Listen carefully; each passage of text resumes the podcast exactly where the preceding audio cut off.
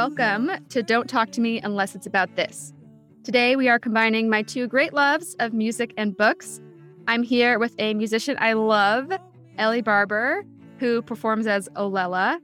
Ellie is a indie folk cellist and vocalist and songwriter. Ellie and I are going to talk about her music, and we've also been reading a book together. We've been reading Crying in H Mart by Michelle Zauner. So we're having part one of our conversation on the book, going up to the end of chapter nine, which is page 118. And the layers of music and literature just get deeper because the author of this book is also a musician who goes by the name Japanese Breakfast.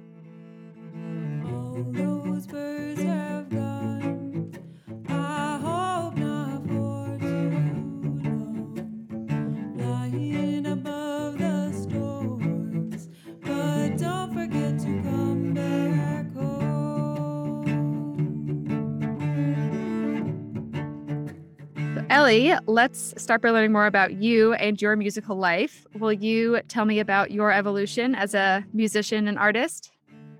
Yeah, yeah. Thanks for having me. I started as a musician. Um, well, my mom says that I sang before I talked.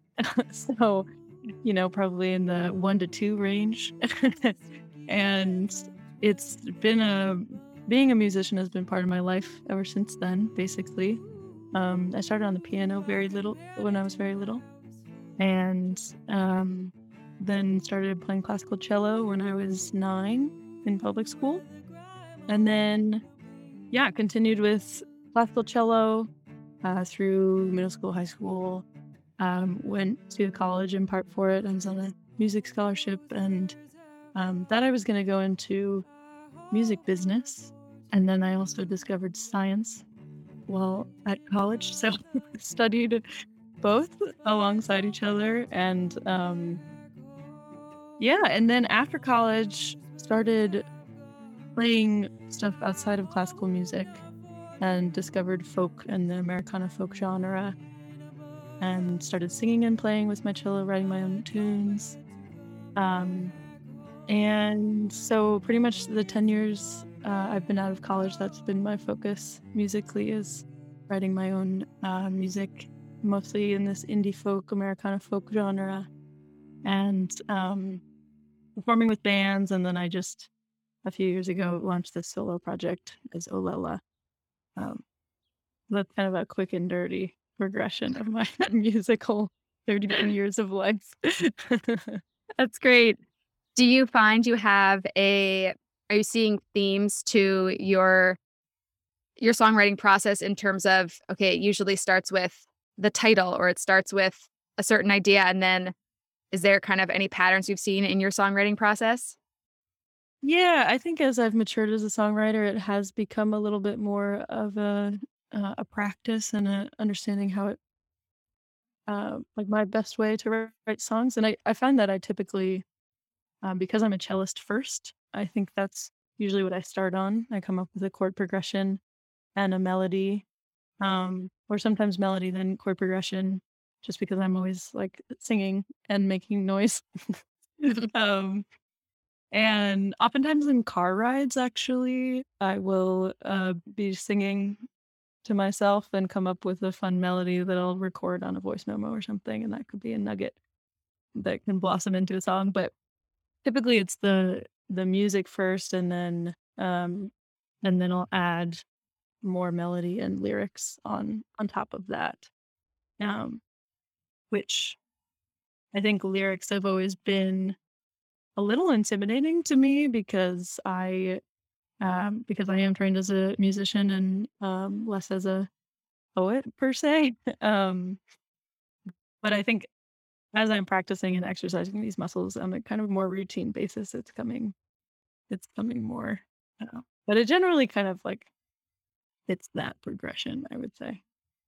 I would love just, I feel every song that I listen to, I would love like a whole, you know, some little fly on the wall following that musician through the whole thing. I just think it's fascinating hearing how these things come together.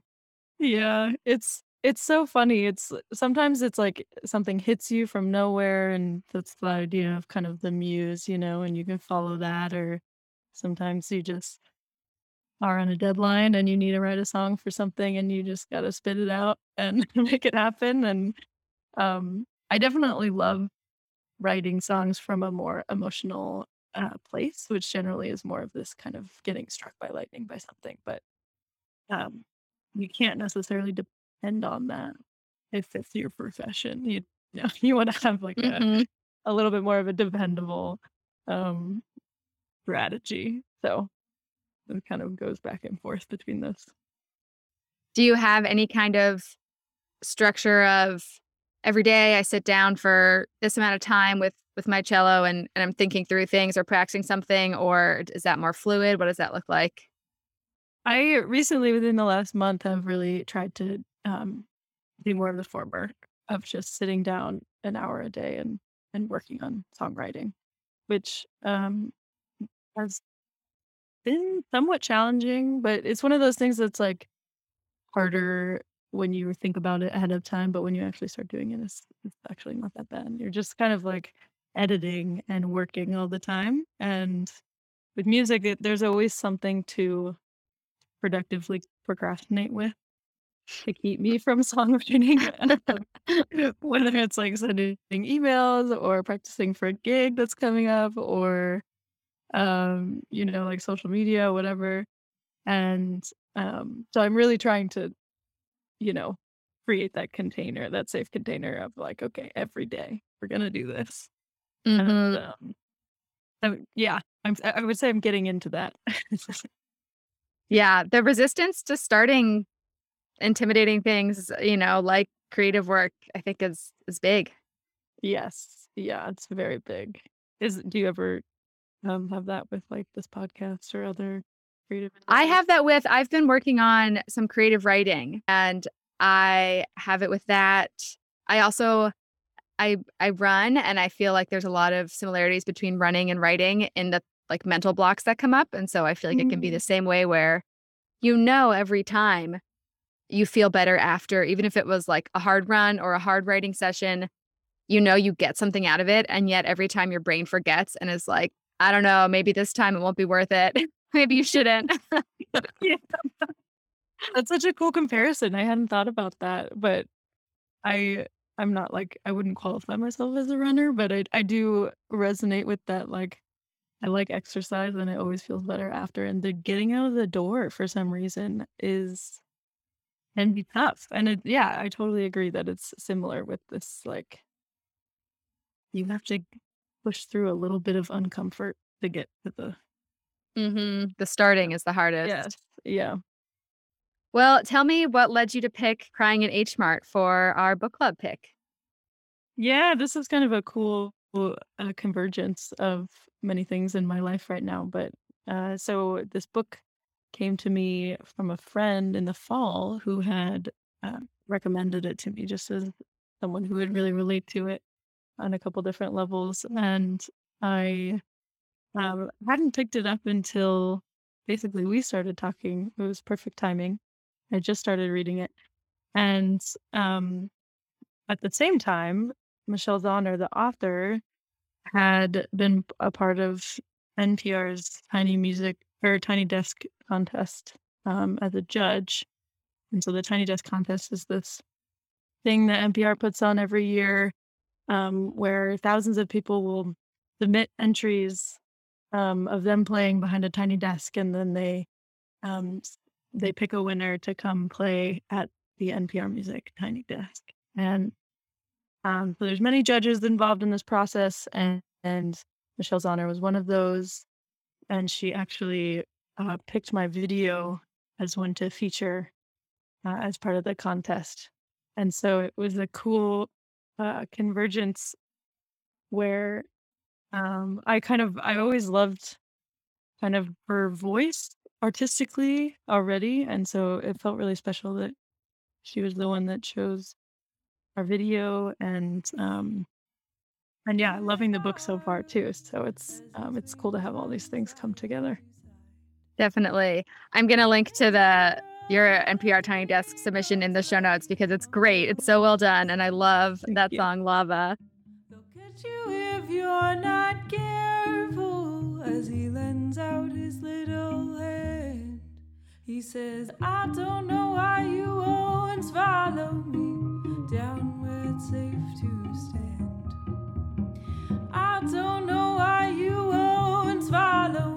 my sanctioned piece of land. I don't know why you won't follow me. Adults they think they know. I don't know why you won't follow me, I know just where to go. My name is Halley Greg, and I've had the privilege to play a couple gigs with Ollella, uh, including recently a tiny desk tour show at KEXP, which was awesome. She also did cello for two songs on my upcoming album, which I'm super, super stoked about.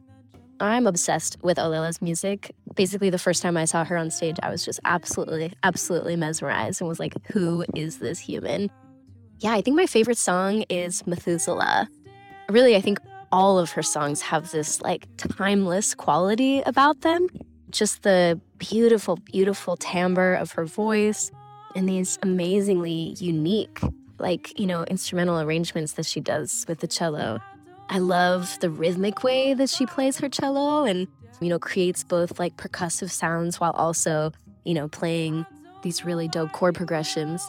I just think all of her songs uh, just like transport you and just create this really, really like magical, um, kind of just like eerie, beautiful vibe. I love things that are both eerie and beautiful.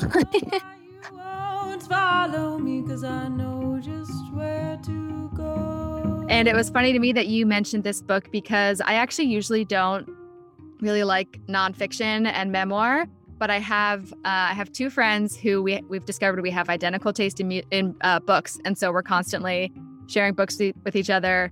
And I think when this had come out, one of those friends texted and was like, "This is this great book, crying at H Mart." That she actually started thinking it was fiction, and then you know at a certain point she realized it's it's not fiction, and so she had said, you know, it really reads like fiction.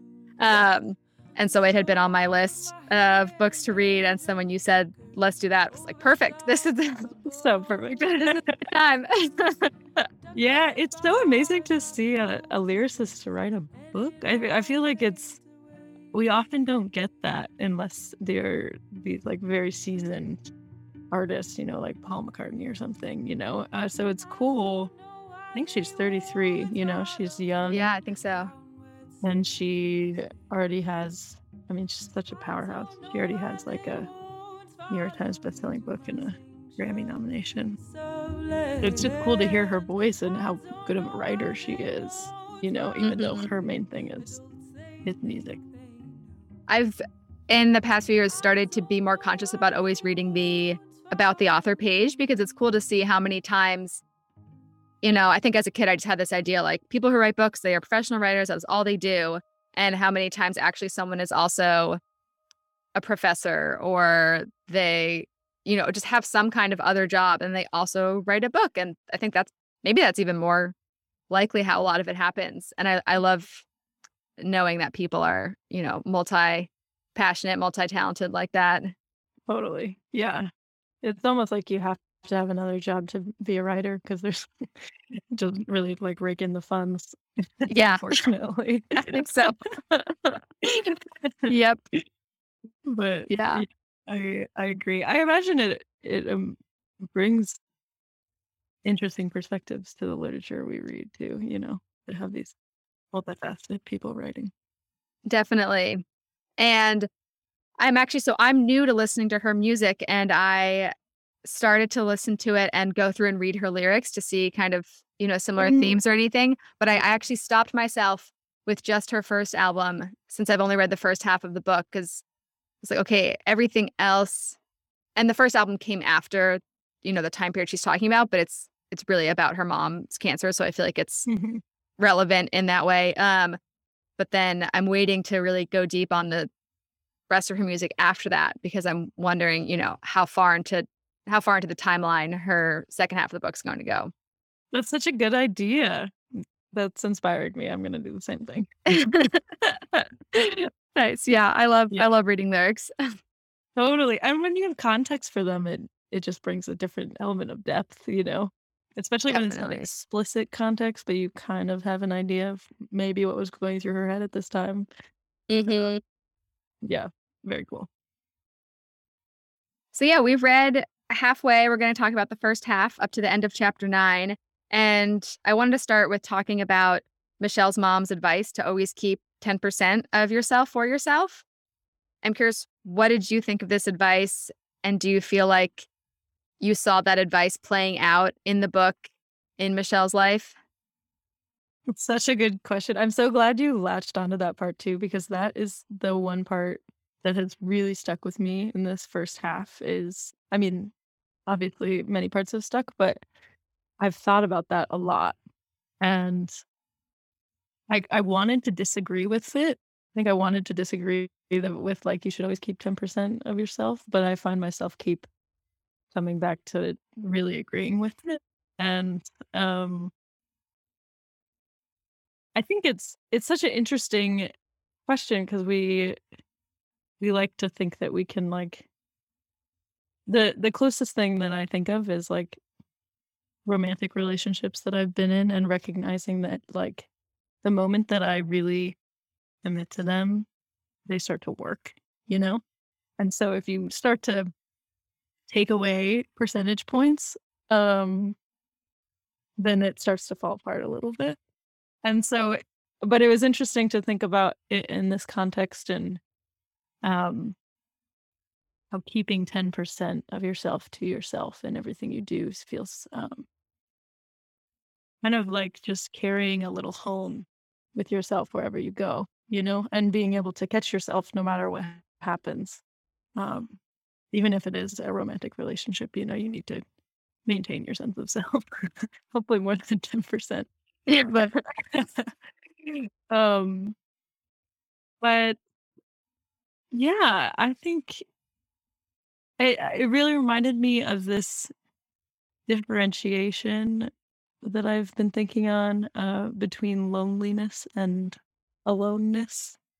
Um where I think as we age, there will always kind of be like you're kind of like grieving these things that are happening in your life and and there's a certain tinge of loneliness to them, I think. I think especially I've noticed this with like birthdays as I've gotten older. They're just like every year I love celebrating my birthday, but every year they're like a little bit lonelier. No matter how many people are like I'm sharing it with or who it is. And um and I feel like that 10% kind of represents that that like sitting with yourself and like you're there with yourself your whole life. And so it's good to keep that with you. Um no matter what you're doing. Hopefully Mhm. that makes sense. But It does.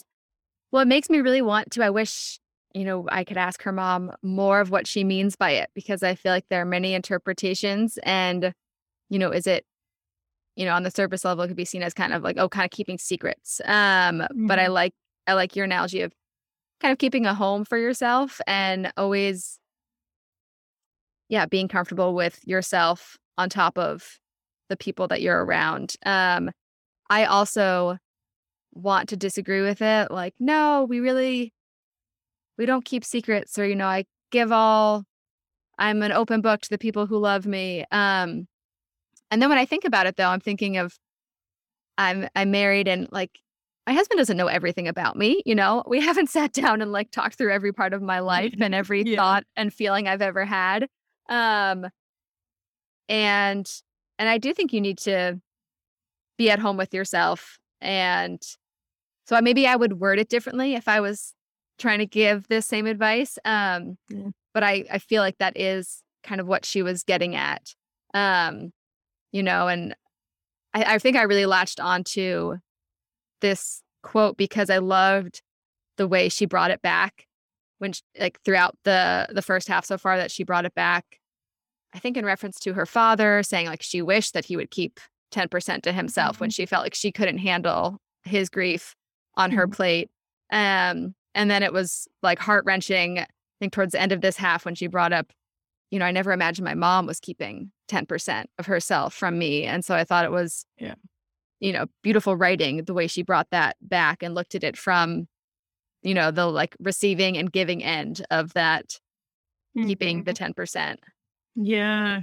Crazy too to think about in your own life, people that you think you know so well and recognizing that, yeah, they have things that I don't know, you know, like Mm-hmm. even my best friends who I know a lot about, there's still so much I don't know about them, Totally. whether they're doing that on purpose or not, keeping it to themselves, you know, who knows? Right. Well, and it depends on, you know, when you've met them in life. Um, Mhm. I, I grew up in this very small one square mile town where everybody God. knew everyone. And I remember it was so weird going to college and I was like, I don't know my friends' parents and brothers and sisters and, you know, all these details about their lives. Um, and well, yeah, when you meet friends in adulthood, you know, you kind of might skip a lot of that stuff. Uh, you've never seen the house they grew up in. You've, you know, there's all this stuff that is a separate part of them that you weren't a part of. And and even my friends that I've had since, you know, baby times, I haven't lived every moment of her life next to her. yeah, right. Yeah, totally. Close to it, but not all.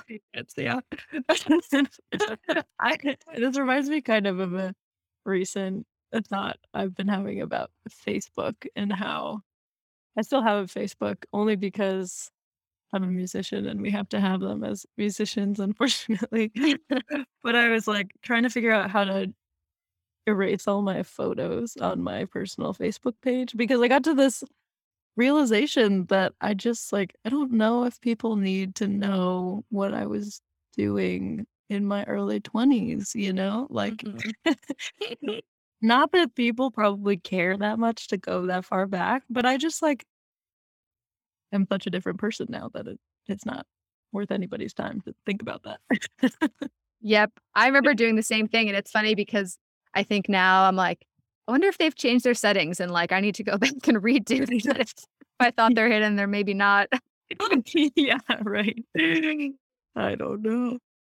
But it is like I guess that speaks to our world of like social media, how people do seem to know more about us now than maybe in our parents' generation. Um there was less transparency of what people are doing. Maybe we're keeping even less than 10%. Yeah. Well, it makes you think too about my desire to know all of someone. You know, when I Mhm. come across a a book I love, I want to know everything about the author. Um, and actually one of my favorite authors is is Sally Rooney. Do you know her books? Yeah, yeah. And she talks so publicly about like, guys, this isn't this is like a thing you need to figure out as to why you're all obsessed with learning about authors. like it's not productive. It doesn't enhance the art. Like this is a weird thing. And I appreciate her spitting that back in my face to reflect. You're like, wait. Um, I want to be yeah. Why do I want that? You know, what part of that is like an invasive, bad human quality? Um, and like, how could I channel that interest elsewhere? Right, right, right, right. I read her most recent one. Uh, what was it called? Beautiful world, where are you? Yes, yeah. And it. Have you read that one? Yes. I, I thought it was so well written because it does. You assume that a lot of that is autobiographical for her, just because it is about a wealthy writer and or like someone that um is doing really well, and um, but she does leave so much. You know, you have no idea how much of it is is real or not. But I think it it speaks to our interest in just knowing if what we do is is like other people. You know, like that that curiosity that we have for other people. Like I was also just analyzing Sally Rooney's book, being like, oh my god, like I want to know your secret. I want to know what your life is like outside of this public persona. And do you also like pick your nose sometimes and like do Yes. little weird things that we all do, you know? I think that is part of it, especially, you know, her books expose some really like nasty thoughts uh, and Mhm. you know really insecure thoughts that people have and so it, there is this part of it would be comforting to know does sally rooney this person i admire you know really feel that way maybe it's okay that i do too Yes, yeah. I feel like the best art is that's like one of the major um components of the best art is it helps us feel seen in these moments that we don't talk about always, you know. absolutely Or comedians. I feel like they're really great at that. yes yes do you have any favorite comedians um I've been on a bit of a Ali Wong kick. Uh I have you watched her specials on Netflix? I actually no, I haven't. I am always looking to watch and consume more comedy in ways. Um and I find I think my biggest issue is I don't really watch much. Like that doesn't that's not really built into my life. I'm very into listening to things. Mhm. Um but so I'm but I'm still always looking for recommendations of comedians to, you know, yeah. consume their yeah. work in some way. Definitely check out Ali Wong's Netflix specials. They're just they're hilarious. Uh, Not everyone thinks she's as funny as I think she is, I think, but um but I think she's she's killer. And she's very uh she's her humor is just so intelligent, I think, and you can tell that she um I mean they're all craftsmen and women who are like these comedians, you know.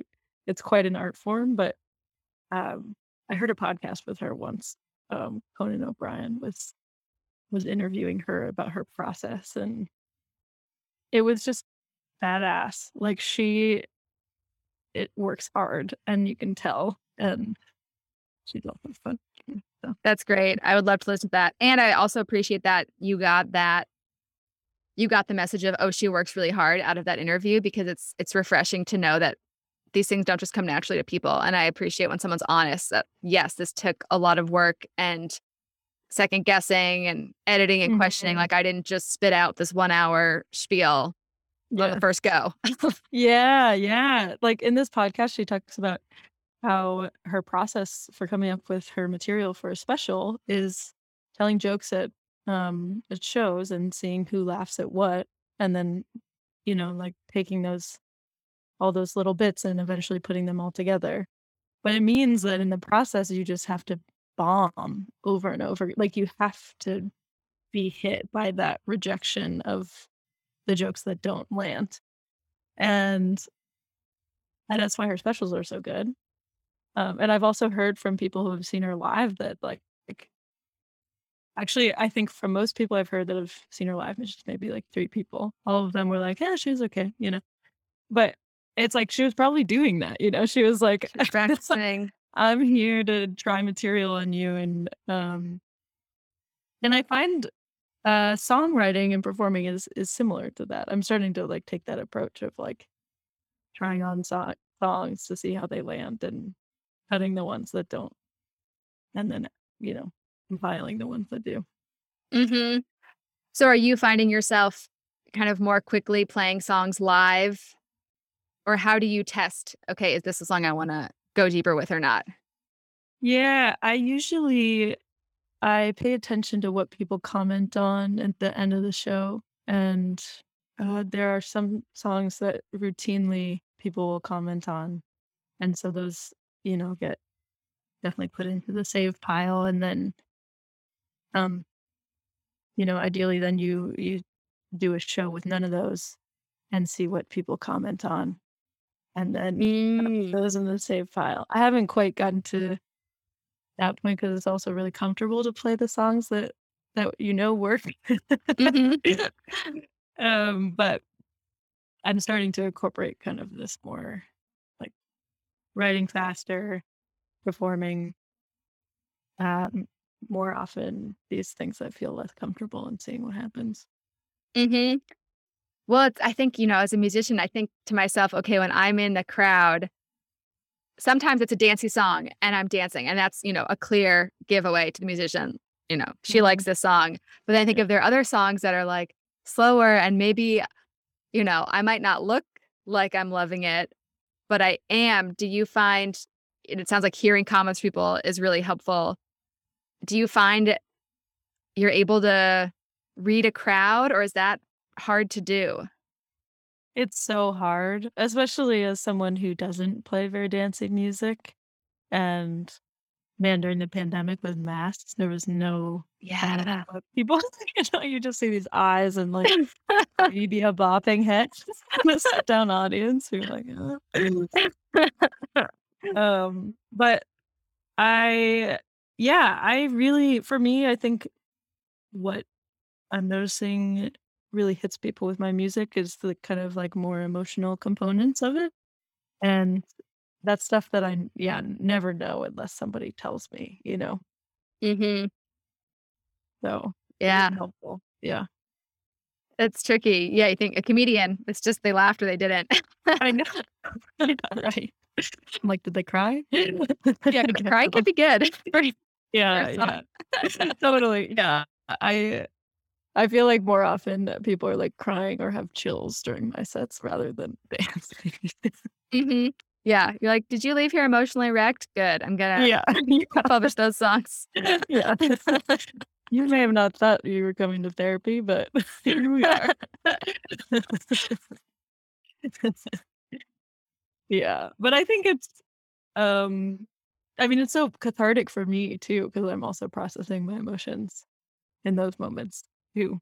That's part of my songwriting practice. So I'm Do you find that you'll write when you're in the midst of something, or do you wait for something to kind of have passed to write about it? Mm, I'm typically a uh, right after the fact person. I think in the moment, I'm usually a little too wrapped up in whatever emotion is happening. And oftentimes, I think I don't even, I don't sit down to write the song about the thing. It's like I'll be writing a song and I'll start saying a word and this melody that I came up with, and it'll be about Like my song "Walking on Fire," for example, is about I was living uh, north of the Bay Area at the time, and it was during the pandemic, and it was uh, during the wildfire season. It was the day that the sky turned neon orange. Mm-hmm. And that day just deeply, deeply, profoundly affected me.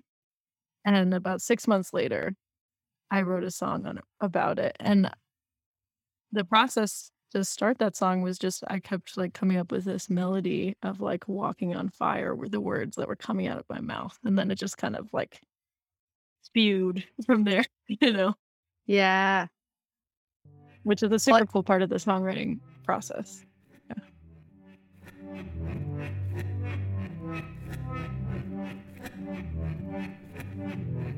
Got my flashlight, it's 10 a.m. The sun is somewhere hiding. Never seen it so dark before. Only in stories and folklore. Walking on fire, where to go? Walking on fire. Do you find also kind of other things get wrapped in and suddenly the song is it's about a couple things at once that had, you know, maybe a common theme? Mm-hmm. Yeah, totally. It's it's so interesting because it's like pulling pieces of your brain out onto a page, and sometimes you don't even realize what it's about until after you write the lyrics down, and you're like, oh, That's what I was feeling. thinking about that. Huh. I hadn't realized that. That's cool. It's like uh dream interpretations. mm-hmm. Yeah, totally, totally. Well, back to the book. I love, first of all, I love that to- one topic about the book can branch into all these other areas of, you know, of conversation. Um, so I think that's just, it's a fun thing to see for, Yeah. you know, an author, like authors never know what their book's going to Yeah. make people think about or inspire in them. And I love just that, you know, we start with one question and then it leads to all these other things. So we had we had talked about how Michelle, you know, she writes about wishing for simpler times. Um, when she was a teenager and then later in life realizing oh a lot of times people look at their teenage years as their simpler times and i kind of had that in reverse um, and even though her teenage years were so tumultu- tumultuous later in life when she's you know 25 and going through her mom's cancer treatment she's realizing okay maybe they actually weren't so you know i think maybe it's a combination of her looking back with rose colored glasses and seeing it in comparison to you know facing her mother's life that's a huge juxtaposition and it made me think about you know what are times that i look back on or look forward to as if like things are just going to be better or things were better Mm, yeah, yeah. do you have times that you either look forward to or look back on of like grass is always greener Mm-hmm. Yeah. I think I also have that forward looking. I'm like, oh, everything will be fine when X happens. Mhm. And of course, the truth is, you never arrive, et cetera, et cetera. But um, yeah, I think I really relate to this book on many levels. But one of them is that I was also a very angsty teenager and um, who was obsessed with the Northwest music scene. And um, part of that for me was because a lot of my a lot of my family members uh, like died of cancer when before I was uh, in high school, probably, or probably pre-college. I think I had like seven family members die of of cancer, and one of them was particularly intense, and that really like fueled my love for music. I think because I just didn't understand at that point what like there was just so much death around me and I was like did nobody else experience like no one else seems as sad as I am like what what's happening because you assume it's normal and then the moment I realized it wasn't normal then I um I just got confused and didn't have a way to process all the emotions I think.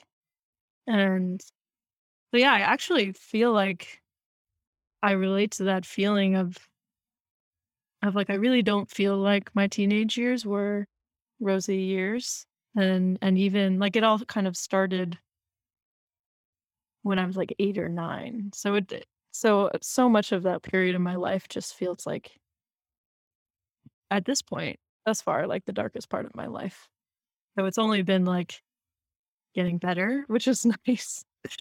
um, but I'm sure, yeah, I'm sure I'll be hit by things um in the future that are that rock me, you know, in a way that I just haven't been before. Um, do you remember sorry, go ahead.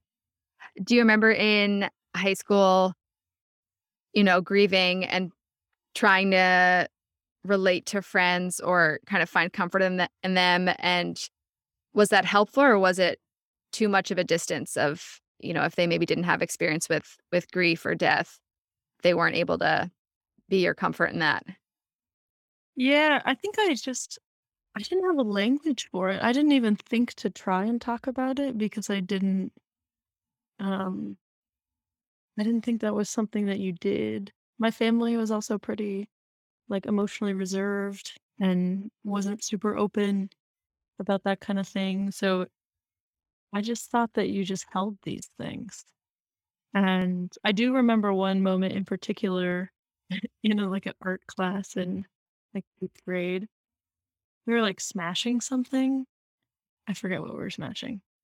But I like made some side comment about like getting my pent up angst out or something like that. And my friend was like, Do you have pent up angst? Like, why do you have pent up angst? And I was like, You don't? yeah and I thought that was like the only way to release your emotions, you know?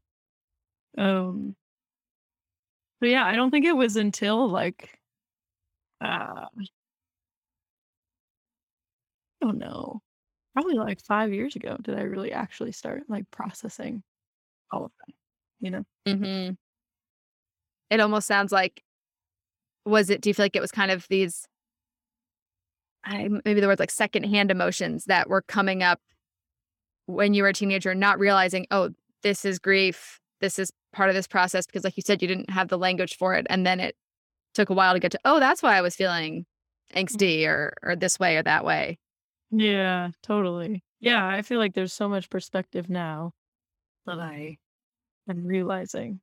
And and it, and also like looking back at the teenage years and being like, oh, and that's a particularly angsty time for most of us, you know, like that's a transition that we're all going through and um and so there's almost a comfort too in knowing like okay there was a lot going on but but a lot of us had a lot going on at that time you know? Hormonally, the cards are not stacked in our favor.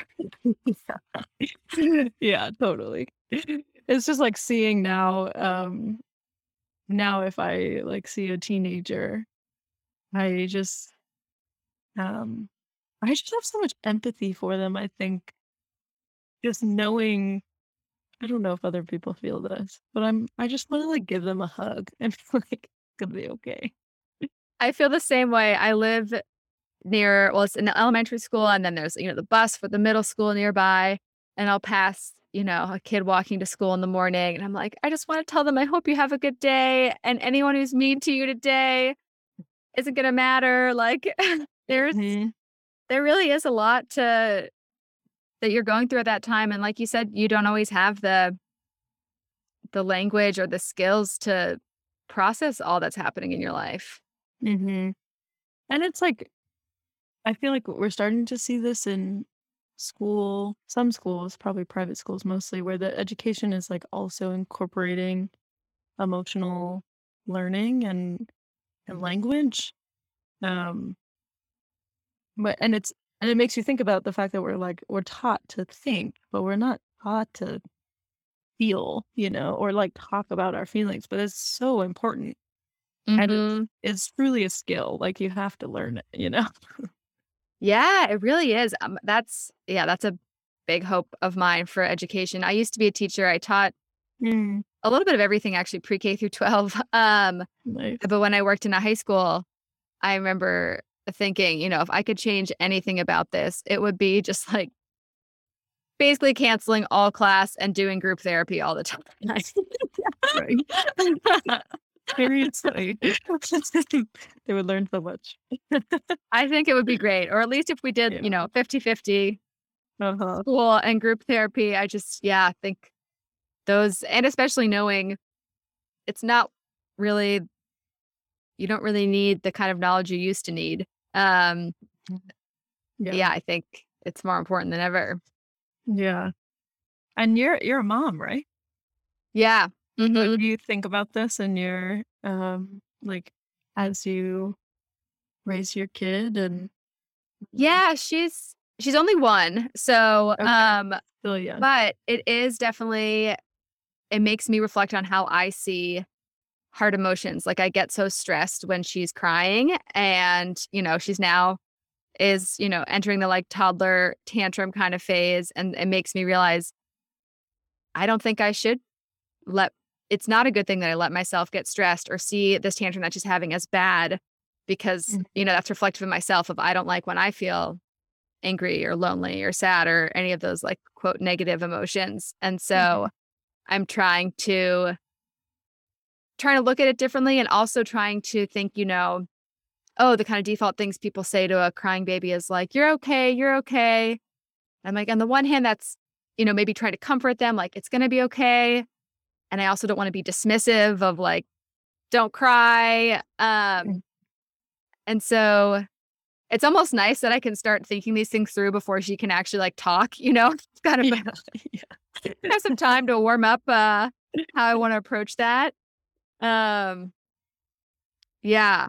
And I also with the whole, you know, looking at the grass is greener, I notice for myself it's very easy for me to just always look a little bit into the future and be like, it's gonna be so much better once we're past this phase or like, Mm, you know, when we're there in elementary school, like I'm gonna be a whole new person because my kids will be self-sufficient and all this stuff. And I try to hold back on try to balance for myself, acknowledging like, yes, I think this baby phase is going to be one of my harder phases. I think for my personality, this is one of the harder times. Um, and also not letting myself just like live for the future and try to appreciate what I can Mhm. in the, you know, harder present time. Right. Yeah. Which is wild to think about because they just change so fast. And it seems like as a mom, you're just always dealing with so much change and adaptation. Yep. Yeah. They are sometimes, sometimes for the better of like, oh, good, we're past that. And sometimes a new challenge arises. yeah. You're like, damn, didn't think that was going to happen. yeah, totally. yeah. The ultimate, the ultimate uncertainty. Yes, very much so. So, looking at Michelle's life in, you know, at this point, we followed her up until about 25, and she's gone through a lot of different stages of, I think, embracing or being really ashamed of her differences and the, you know, the things that make her unique. And she talks about being half Korean at some points was a source of pride, at other points was a source of shame. Um, same thing with being a musician. And it made me think about how just how strong perspective and like your surroundings are in whether you see your differences as a negative or a positive. Have you, can you think of for yourself things that make you distinct that you've either had to like work on coming to terms with and not feeling ashamed of or bad about? Or have there been other things that you're distinct for this and you've actually always really enjoyed that about yourself? Yeah, such a good um such a good observation. I feel like with these bits of oppression, basically, there's always both shame and pride because the society is telling you to be shameful about it. But it kind of breeds this sense of pride because, you know, once you kind of are able to rise above the shame, or, you know, they probably all they probably coexist always, but um you kind of have to embrace the pride to live. And I definitely feel that with the musicianship and really relate to the way that she talks about that. I think I it was always like music and the arts were always the thing that I naturally was just like really gravitated to was easy for me and um, felt like you know my thing and it was just always like it was it's never creativity is not seen as like a, a real intelligence really in the way that we teach intelligence and so i think when i when i was like starting to really commit to music a couple of years ago like i've always played and it's been kind of a, a part-time thing for me after college um in part because i was like oh no i'm not i'm not a music like i'm i have a real job you know? I was like working at a climate institute and and i was like i think looking back it's like kind of embarrassing to be like wow i was really judgmental of people who are full-time musicians and now i am one and it's and going through that process of like committing to becoming one um i definitely had to work through that shame. I was like man are we really doing this? Like darn it. Like i don't want to do that. But there's like always my whole life been something like very deep in me that's like this is your thing like do, do it. It's not going away the more you avoid it you know? It's like i had to eventually listen thanks to my saturn return i think. And um and so there is kind of this like when you tell someone you're a musician there there is quite a different response from some people. It's either like oh wow cool like amazing or it's like oh huh do you have like a job Yeah. what do you really do? yeah like that's cute and uh, and like most musicians I know work way harder than like a lot of people in tech. you know? Yeah. Like you, got to make that money somehow. And um yeah, so I think it's like the the arts are so interesting for that reason because they are so powerful and the people who get who get it get it, you know? Um and the people who don't just don't. I guess they just don't feel the like the power that art can have. Hearing you share that made me think there are certain things that are acceptable to do when you haven't made it big yet. You know, it's it's acceptable to start a entry level office job at a corporation and you're not the CEO right away. That's a good thing. But as probably in most art forms, it's not seen as an acceptable thing to do unless you're, you know, at the level of a Grammy Award winner, which is crazy because it's like, how else do you get there? Yeah, it's insane. and there are so many places worth being in between those two, you know, that like that doesn't even have to be the end goal. I appreciate going back to the book. Like I was rereading the intro on the sleeve, and the first sentence is when Michelle Zauner was in her mid twenties, working as a waitress and struggling to launch her music career in Philadelphia. Philadelphia, she got a call that her mother was ill, and it just starts with like Michelle Zauner was not always a Grammy nominated musician. It's kind of nice to hear that. It is. And I mean, at this point in the book, she hasn't, you know, had seemingly any traditionally defined success in music. And so, mm-hmm. you know, and I'm very curious to see in the second half of the book how we're going to, if I hope that we're going to watch her music career develop because it is nice that they tell us the true story of how long she struggled and worked for. Yeah, me too. I'm really curious about it too, just from a selfish standpoint. But um, I am amazed how f- well. I'm amazed like how fast it all seems to have happened. But then, of course, you look back and it probably didn't feel that fast to her. It was a lot of work. That's the thing. with Looking at these hindsight things, you're like, in the moment, it feels like it takes forever, and then you're like, oh, it just like all of a sudden it happened. I'm curious too to see how her experiencing her mother passing away, how that influences her progression as well. If if it does, I assume it does, and she wrote a book about it. Right. Because she, I think there was the scene when she is in New York and finds out about her mother's sickness that she, you kind of get the sense that her, you know, the life is being sucked out of her, her creative juices. She's, I think it was, she gave the example of usually on a summer night, you just feel the endless possibilities of life. And I just felt none of that. I felt like my life was coming to a halt.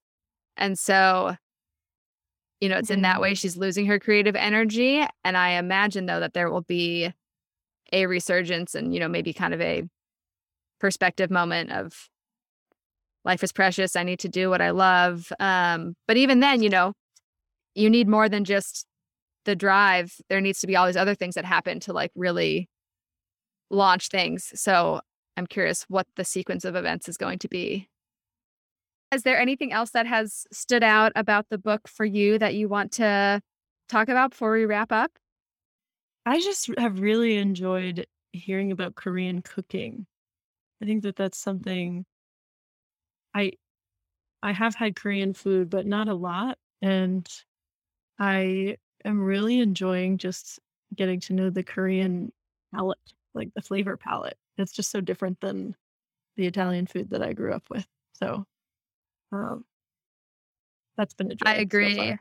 The food descriptions are amazing. I actually went to an H Mart by my house because I wanted to try all the foods she was talking about at the food court. Okay, cool. But then the H Mart I went to, I guess, is like a smaller one, so it didn't really have a food court. um, so I learned that I need to go to like the big time H Mart. Um, and I think there's one like 30 minutes away from me. And I honestly, I want to bring the book and order the things she orders because they sound so amazing. Yeah. Oh, that's a great idea. I was just gonna say it's um it just all sounds really delicious and, and cool to hear about kind of the the health components too of you know her mom is getting sicker and and hearing about what type of food they choose based on you know wanting to restore her immune system and stuff like that Right. Yeah. I also really appreciate how complex she shows all the, you know, I'm, I want to say characters because it's a book, but they're real people. Um, of, you know, she doesn't shy away from showing the ugly sides of herself, of her mom, her dad, of, uh, I'm forgetting now the name of the woman who came to help watch her mom and just showing mm-hmm. the true multifaceted, you know, the truth of all of us that people aren't just good or bad. And I I think it's easy for me to see things in this kind of black and white way. And I love that she really pushes me in that regard. yeah yeah i've loved that as well Well, we will be back to discuss part two and also learn more about your music and the most recent music you've been created. So thank you, Ellie, for joining me. And I'm excited to have part two soon. thanks so much for having me caitlin it's been a pleasure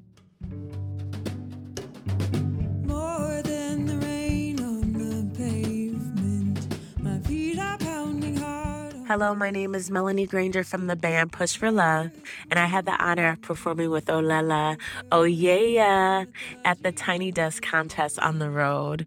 It was spectacular. Ellie is one of the most innovative and creative songwriters and celloists that are out there. And her music itself and the storytelling within her music is just top notch. Her voice is like butter, at least to me. It's so milky and it's so soothing to the ear.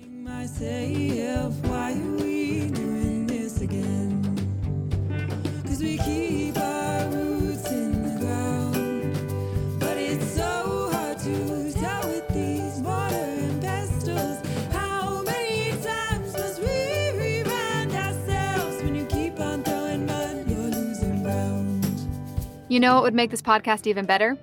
Me saying like less. And more importantly, this show would be better if you were on it. We want every episode to include audio messages from you. To make this happen, you need to know what the episodes will be about ahead of time. And I can share that with you when you get the podcast newsletter. Sign up at don'ttalktomepod.com. And you know that thing they all say about please leave me a review? It would be really cool if you did that. So give it a thought, hopefully a five star thought. Thank you.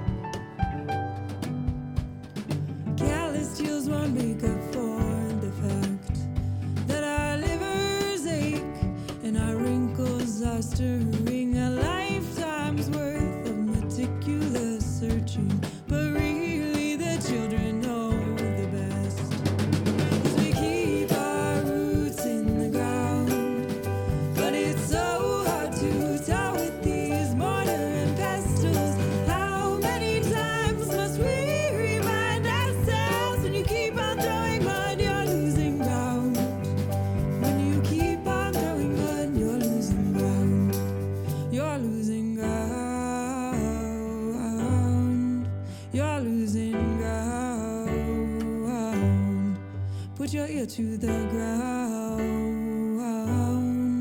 Swell it up from the ground.